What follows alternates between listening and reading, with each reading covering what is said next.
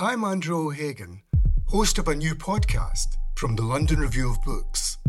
It's about the bloodiest and most controversial event of the Falklands War the sinking of the General Belgrano. Margaret Thatcher was accused of a war crime.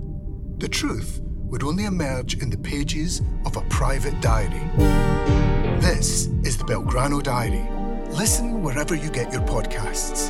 Twice, twice.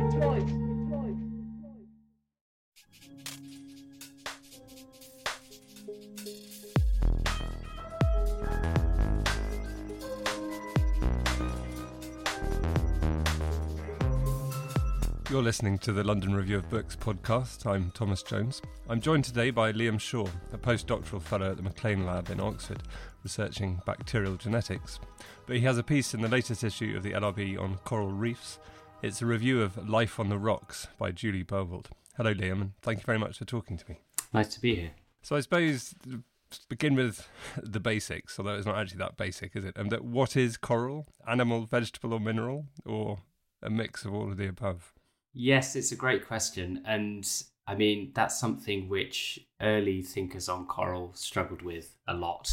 So it sort of looks plant like, but is mineral in the sense that it's kind of rocky if you take it out of the sea and keep it in a cabinet of curiosities. Um, it's mineral in that sense. But now we understand that coral is within the animal kingdom. So, although it has this plant like appearance, it's in fact formed of colonies of many, many tiny animals of the same sort. And this is the taxonomic classification of coral. They now sit within the Anthozoa, which means flower animals. And the Anthozoa is a broader taxonomic classification that includes things other than corals. So, things like anemones, which are sort of single things called polyps, which is basically an animal that has uh, these stinging tentacles that come out of it.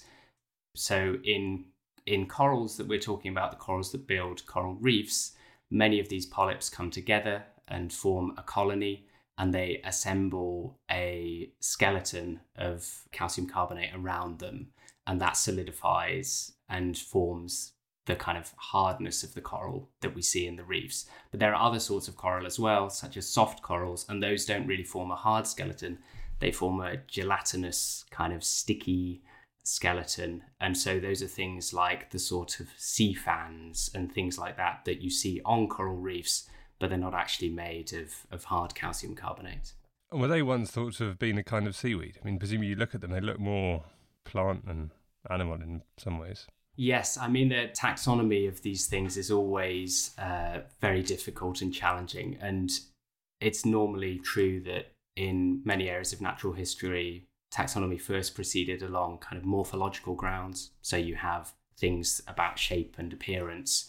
But then more recently, as we've had DNA sequencing, you're able to trace the phylogenetic relationships. So trace the family history of all of these different things. And you often find that similar morphologies can actually be found in things that are separated by hundreds of millions of years of evolution. So the modern corals that we see on coral reefs, those sort of emerged probably about 200 million years ago. There were corals before that time, and reefs have existed probably for about 500 million years, but they were formed by other organisms, some of which were corals, some of which were not. And the, the corals that formed those in the past were slightly different to the corals that we have today. And that, that's not really my area of expertise, but there's sort of a vast complexity within corals. And presumably, even within the ones which build reefs, there are many different species of reef building corals. I mean, if you were to, I don't know, take a look at the corals in a reef in the Caribbean and one in the Red Sea and one in the Great Barrier Reef, how different are the animals from each other? So I think there's over 2,000 species of coral that have been described. So that's a lot of coral. And they have these broad types, uh, again, to return to morphology. So you have things, you have the massive corals, and those are named because of their kind of shape. So they have a sort of hemispherical appearance. They're just basically lumps of coral that proceed out like boulders, and those can grow to be very big, several meters across and they're they're actually formed by the smallest members of the coral family in terms of the size of the polyps. So each polyp is only about a millimeter in diameter, but they can create these huge things that contain many millions of them. And those actually are used for building material. So so in places like the Maldives where it's very sandy and there are these porite corals, these large boulder-like corals found just offshore, people actually use them as building materials to make these coral stone mosques. So there's at one mosque um, in Male, the Male Friday Mosque, which is a UNESCO World Heritage Site, made of coral, so using coral as the building material. But then there are other forms of coral, such as branching corals. So these are sometimes called the elk horn coral because they look like antlers. And those are very, very different. They're much more tree like with slender branches that come off, and those grow very quickly. They can grow up to 10 centimeters a year because there's simply not that much material needed to extend. Whereas on the surface of a vast boulder, that accumulates very slowly. And you also have, you know, brain corals, mushroom corals, table corals, all of these wonderful shapes. Yeah, and they all take their names from the shapes. But presumably, in terms of the boulder corals, as it were, chemically, I mean, it's no different from limestone, is it? It's a block of calcium carbonate, as it were. I mean, That's right. I mean, so it's assembled by animal forms, but in terms of what it actually is, it's a big block of calcium carbonate, which you could, yeah.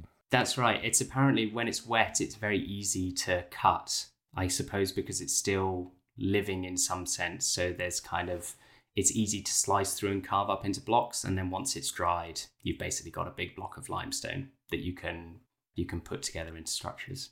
And the process by which the corals build these, because it, I mean, it's, I mean, it is amazing. I was going to say in one sentence it's amazing, but I mean, it's fundamentally not that different from the way a snail makes its shell. I mean, maybe not in terms of processes, but the idea of we have this soft, squidgy animal form that produces these hard mineral structures that is just i mean snails do that as well don't they? Yeah and i suppose we do it as well in our bones. Our skeleton is you know we take minerals and make soft stuff into hard stuff. But what's interesting about coral i think is that they do that through symbiosis with algae within them which we haven't mentioned yet but is one of the major features of coral. So they the corals that build reefs and this is not all corals, as I say, but when we think of a coral reef, the conventional picture we have in our head, those corals are symbiotic with algae, which uh, live inside their bodies and actually inside their cells and photosynthesize, so turn light into energy and allow some of that energy to go to the coral. And that energy is used by the coral as part of the process of basically pulling the building blocks for their skeleton out of seawater. And there's an interesting kind of antagonism there at the heart of that symbiosis because so photosynthesis requires carbon dioxide. The basic formula that people may remember from school is that carbon dioxide and water plus light is the reaction that photosynthesis proceeds with. But that requires uh, carbon dioxide, but when you dissolve calcium carbonate, you get carbon dioxide. So, on the one hand, you've got this the coral is wanting to form something solid out of seawater. And on the other side, you've got this photosynthesis. And the photosynthesis proceeds better when it's more acidic. And the formation of the calcium carbonate is harmed when it's more acidic, you know, because it will just dissolve. So within the coral itself, the coral manages the pH. So within the little pockets within its cells where the algae are localized, the pH can be as low as four, which is pretty acidic. And within the rest of the coral, it's similar to within our cells, something between 7 and 7.4. And then in the ocean outside, it's maybe about 8.1, I think, on average. So you've got these gradients of pH, which are produced by moving hydrogen ions around, basically, moving little charged, well, they're protons across these areas within the cell to allow these very different reactions to take place at different locations. So it's a very finely balanced complicated, sophisticated system. I mean, as as as a lot of life is, but that, and I mean, we'll come on to a bit later the, the ways in which corals are under threat. But obviously, a more acidic ocean is going to upset that balance, and that's part of the problem. But how long has it been known that coral have algae living inside their cells? That must be quite a recent discovery. So that discovery, I believe, goes back to the 19th century, to 1883, when it was observed that there were these small organisms within the coral. So before that point, it wasn't known that there was this symbiosis. And the small organisms are called, well, what they're called is actually a matter of debate. So people will often call them zooxanthellae or zooxanthellae, but coral scientists will probably refer to them as Symbiodinium because that's the genus that most of the algae belong to. And that's the term for the many different species that exist. So, yeah, when they were first discovered, it was just kind of noticed that there were these small yellowish tiny organisms within coral. Now we know that through DNA sequencing that there are many, many different species again. And corals can have different partners within that symbiotic relationship. And in fact, it seems that when coral bleaching happens, sometimes one algal partner is lost and a new one that's more tolerant to heat can move in. And some people think that this is the solution to coral bleaching, that we can sort of tweak the symbiotic relationship and choose the algal partner more wisely and therefore allow corals to survive in warmer water. But is it not that's not something that we can just leave leave to evolution? Well, so some people would take that view. And in fact, it's true that the effects of warming water on corals is not going to be a linear process. So, for example, if there's a bleaching event one year, that will kill off the corals that are poorer at surviving in warmer water. And if they're gone, they're gone. That's natural selection. So, the corals that regrow back will have been selected to be better at surviving in warmer water. And so one might optimistically hope that in future years, the effects of bleaching will be less. So that is partially true. And if there were only going to be a certain amount of warming, that might well be okay. However, if warming is going to proceed way past the temperature window that essentially all coral can survive in, that's going to be a problem, even if there is a selective effect each year. And the other, the other issue, um, there's always hope that something will survive. We're not going to successfully wipe out all life on Earth. I don't think even in the most doom laden scenarios. However, what survives might not be what we want. So, for example, in coral bleaching, we get excellent survival of algae, which coats the entire reef and creates this horrible, slimy world that we don't find particularly attractive. And that's generally the case that when we wipe out diversity from ecosystems, often organisms which bounce back really well and take advantage of the niche space that has been cleared are the more weed like or sort of fast growing organisms that create these monocultural ecosystems, which are not good generally for supporting other life.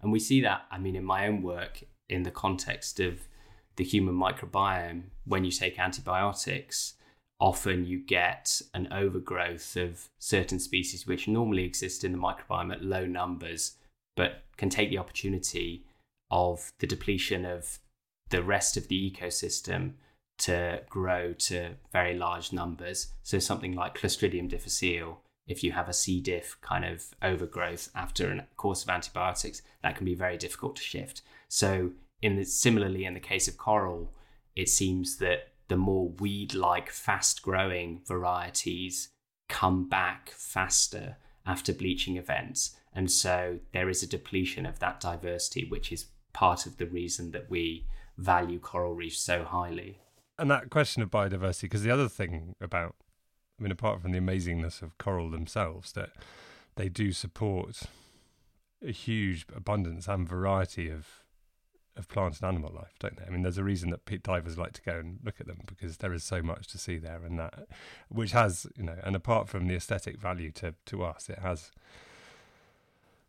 that biodiversity has a inherent value in itself. Yes, so corals make up a very very small fraction of the ocean's total surface area. So the statistic that people commonly quote is it's only half a percent of the ocean floor, yet they support about 30% of all marine fish species.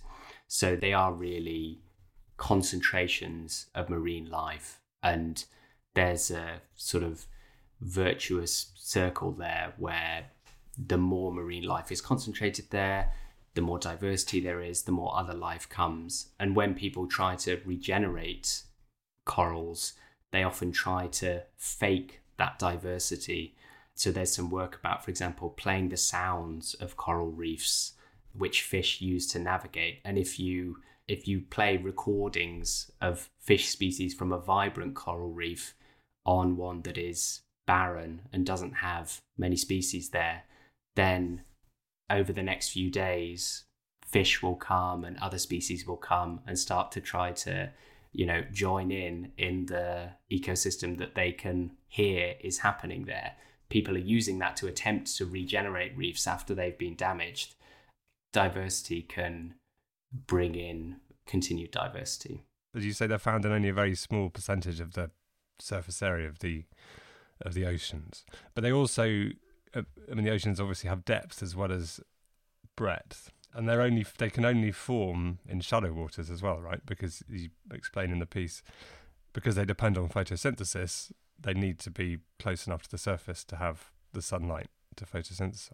Yes, so they because of the algae that are very important for the symbiosis of coral that form coral reefs, they must be within the photic zone, which is where light can penetrate down into the seawater.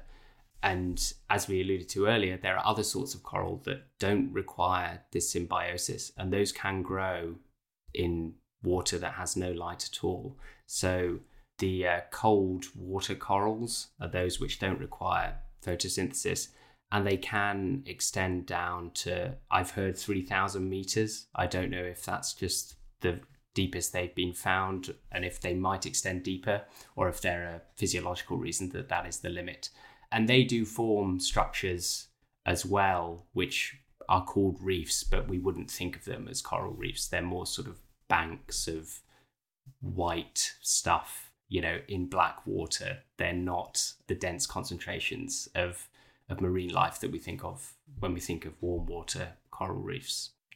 But warm water reefs, the ones which do depend, they, they are still found deeper, aren't they? Which is because they're formed I mean, you'll be able to describe this much better than me, but you write about it in the piece that they, they form, but if the seafloor below them, as it slowly drops away because of seismic movements, so that these coral, I mean, no longer living, but the, the structures that they formed have found have been found much deeper as the ocean floor drops away beneath them and they build towards the surface.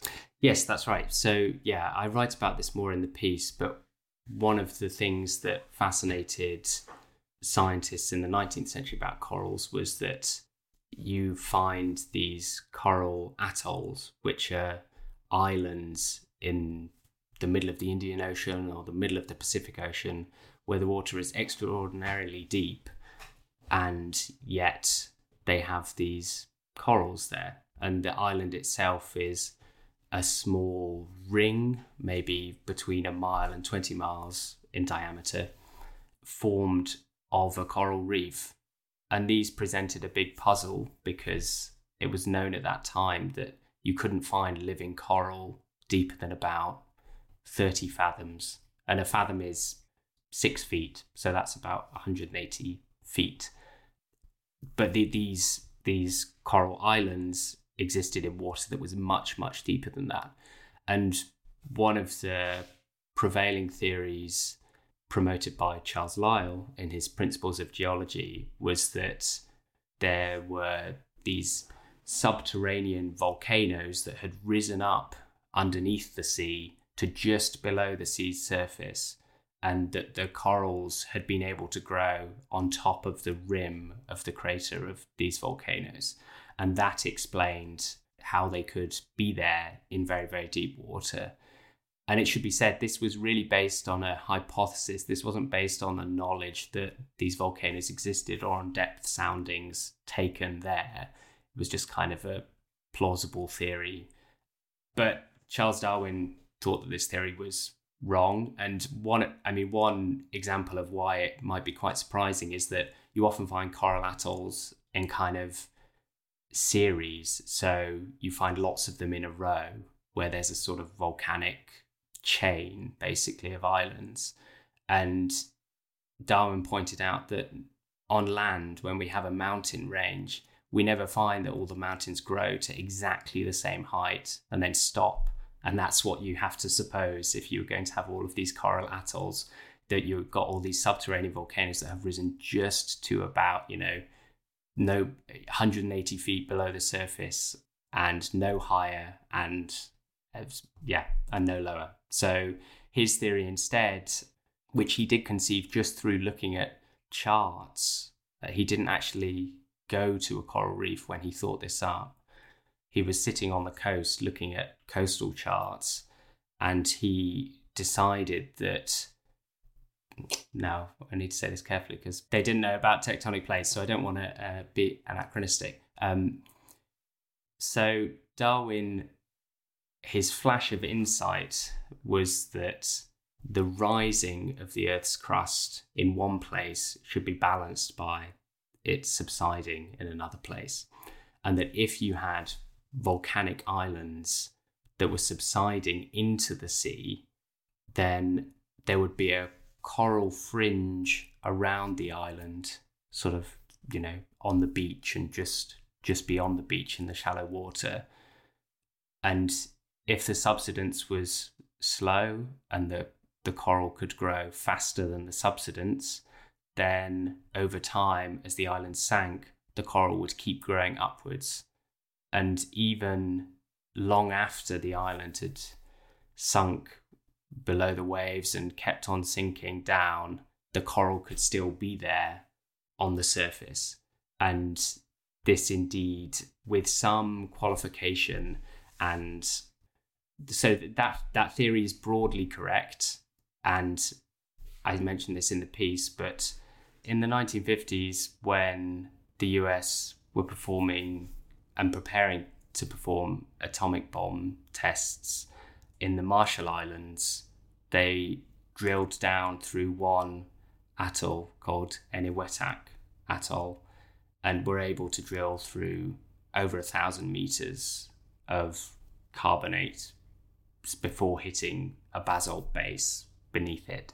So that meant that the coral atoll had been accumulating over a really, really long time you had nearly a mile of of sort of coral like stuff. Um, but you, what Darwin got wrong is that he was thinking primarily about changes in the level of the Earth's crust. He didn't think that sea level change was very plausible, but in fact, sea level can change by huge amounts um, because of the sequestering of water in ice so when the ice caps melt, that can produce huge changes in sea level change. So, you know, we're talking like 100 meter differences. And so when that happens, as it has happened over the course of Earth's history, coral reefs can be left far above ground, no water, they just get eroded by the rain, basically. And then until tens of thousands of years later when they're next underwater will they start to will corals start to be there again and grow? And in that core that was drilled through the atoll in the marshall islands you find layers that correspond to periods when there couldn't be any coral growing there. So it's not this kind of nice continuous process like he imagined of a gradually sinking island with the sea level staying the same, actually, there's a lot more dynamism in there. If you enjoy listening to Seamus Perry and Mark Ford's Close Readings episodes on this podcast, You can join them for a live recording of their next episode, either in person at the London Review Bookshop or online from wherever you want. They'll be talking about Eliot's Wasteland on Thursday, the 15th of December at 7 pm UK time. You can buy tickets for that on the London Review Bookshop website or at the link below. And the sea level question I mean, the Great Barrier Reef 10,000 years ago, during the last ice age, was, was not underwater. And so all of that that has grown has grown in the last 8,000 years. Yes. And when you talk to indigenous peoples from around the coast of Australia, there are many different stories from different parts of that coast that speak of being able to still walk to locations that are now underwater, or of when islands were larger than they are now, or of ancestors living where the Great Barrier Reef is now, but they lived on the coast. And yeah, based on what we now know about sea level rise, those stories must be at least 7,000 years old, probably slightly more, maybe as much as 12,000 years old, I think. And they're not. What's interesting about those is that those are continuous oral historical records that don't really come from a kind of single myth, as it were they're very localized and specific to the topography of each place. So they must be one of the the longest um, transmissions of sort of facts about that kind of climatic disruption that we have. Yeah, I mean that's amazing, really, isn't it? And I, and I mean, I suppose there's a maybe stretching it to see a parallel between that oral history transmission and the and the slow growth of the and the growth of the coral. I mean, they're different kinds of record that you can see the see the, the traces of the past in. But those sorts of timescale, I mean, those, I mean, one of the things about climate change, right, is that those sorts of processes which have often been more gradual in the past are accelerating, and that the you can see in the record that there were times when the ocean was warmer and more acidic, and sea level change, and all those things happening as part of the. I suppose it's okay to use the word natural, natural processes on Earth. But what we're seeing now is that the the effects of man made climate change? Yes, of course, there has been a great deal of climate change in the past.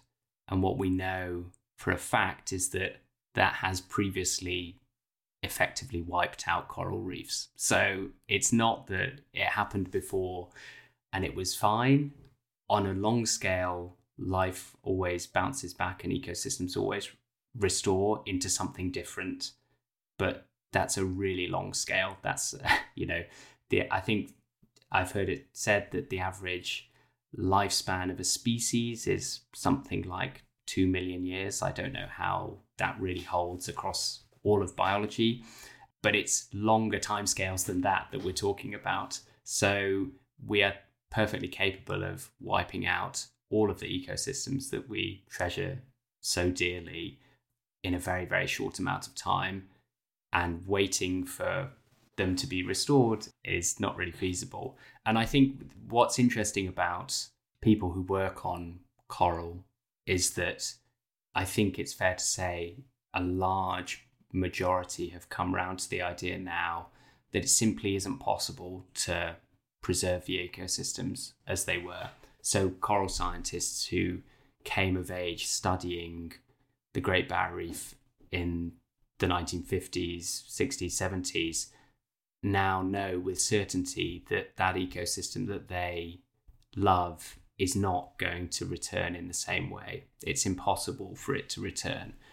That doesn't mean that it will cease to exist. There can be a continuity of it changing into something else. And the opportunity to shape what it changes into is something that has been a very dangerous idea in people who work on ecosystems and conservation because you're not meant to meddle. But there's a growing consensus that the meddling has been so extreme through inadvertent side effects such as climate change. You know, it's not a goal of burning fossil fuels to wipe out corals, it's just a side effect.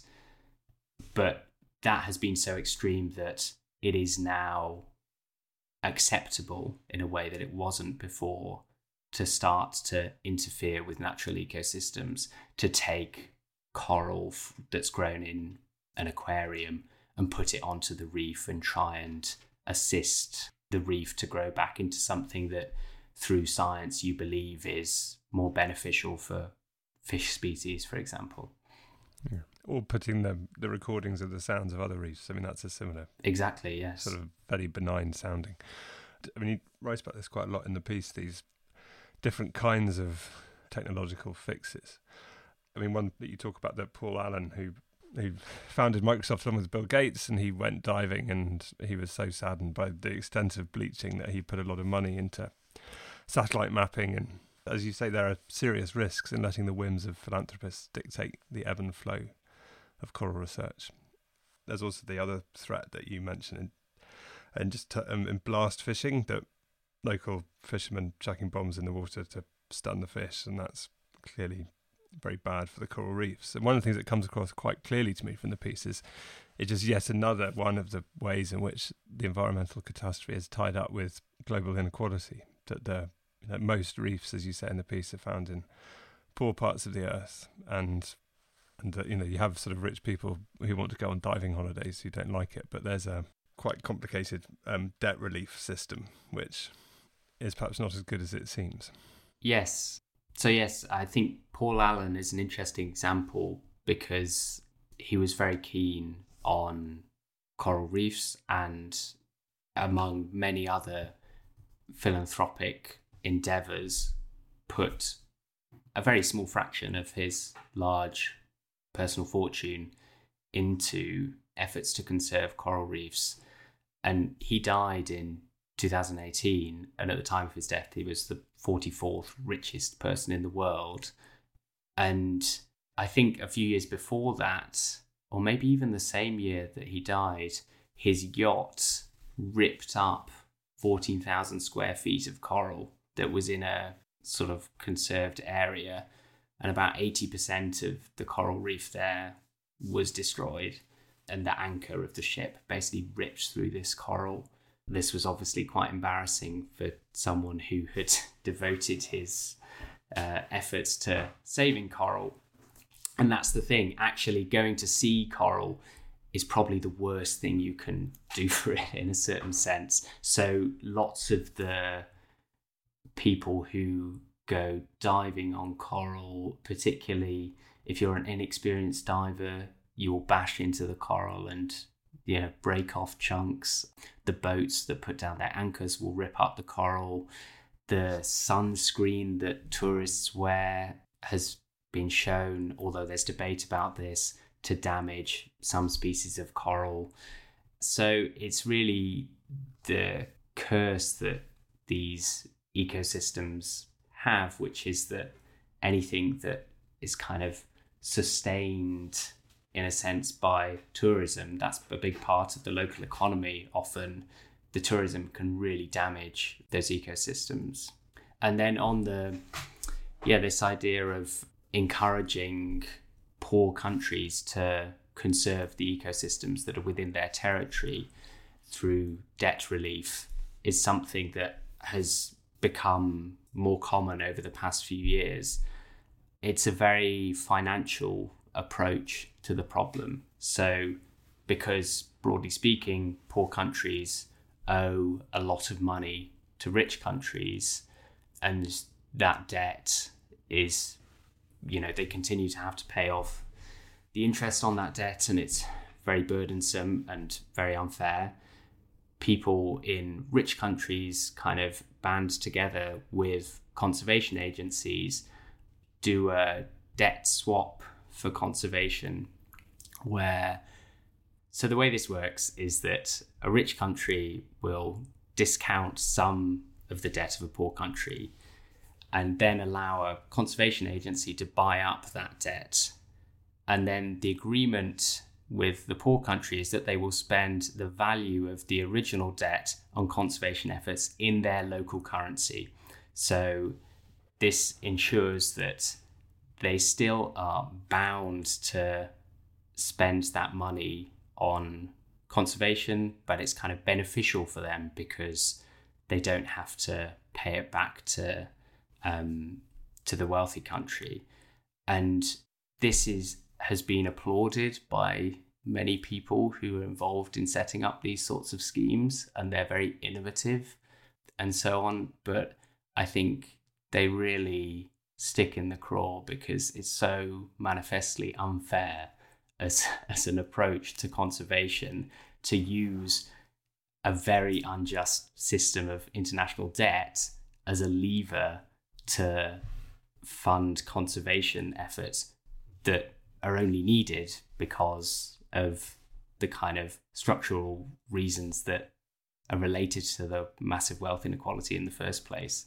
And that all continues apace, and those structures are not messed with. So, all these attempts to fix, repair, maintain, sustain coral reefs, which are obviously well meaning and worthy and you know, scientifically valuable, many of them as well, are not going to work unless we are able to keep global warming below a certain level. Yes, and I I find it remarkable and sad that lots of the reef rebuilding efforts, for example, may well be rebuilding reefs which in a few decades will die like all the other reefs that are dying. Um, and it's it's sort of want I think again with the kind of uh, philanthropy aspect is wanting to see positive change on a timescale that we can understand of a few years without seeing that bigger picture, which is ever more apparent that you know globally that ecosystem is in a very bad place. And yes, you mentioned COP27, which of course coral reefs are being spoken about as as one part of climate change. And there was an announcement that the UN's Agency for International Development has pledged 15 million euros to the Global Fund for Coral Reefs. And that, in the context of the problem of global warming, is such a laughably small amount. I mean, I it really, I'm not saying that that won't produce some positive local change, but it's it's just dwarfed by the scale of the challenge of global warming. And in fact, the Global Fund for Coral Reefs is one of these new ventures. It's a public private partnership which was launched in September 2020. And Prince Albert II of Monaco, who is a big ocean philanthropist, was very supportive of it. And it's explicitly sort of being constructed as an investment vehicle to fund innovative business models to improve the resilience of coral reefs.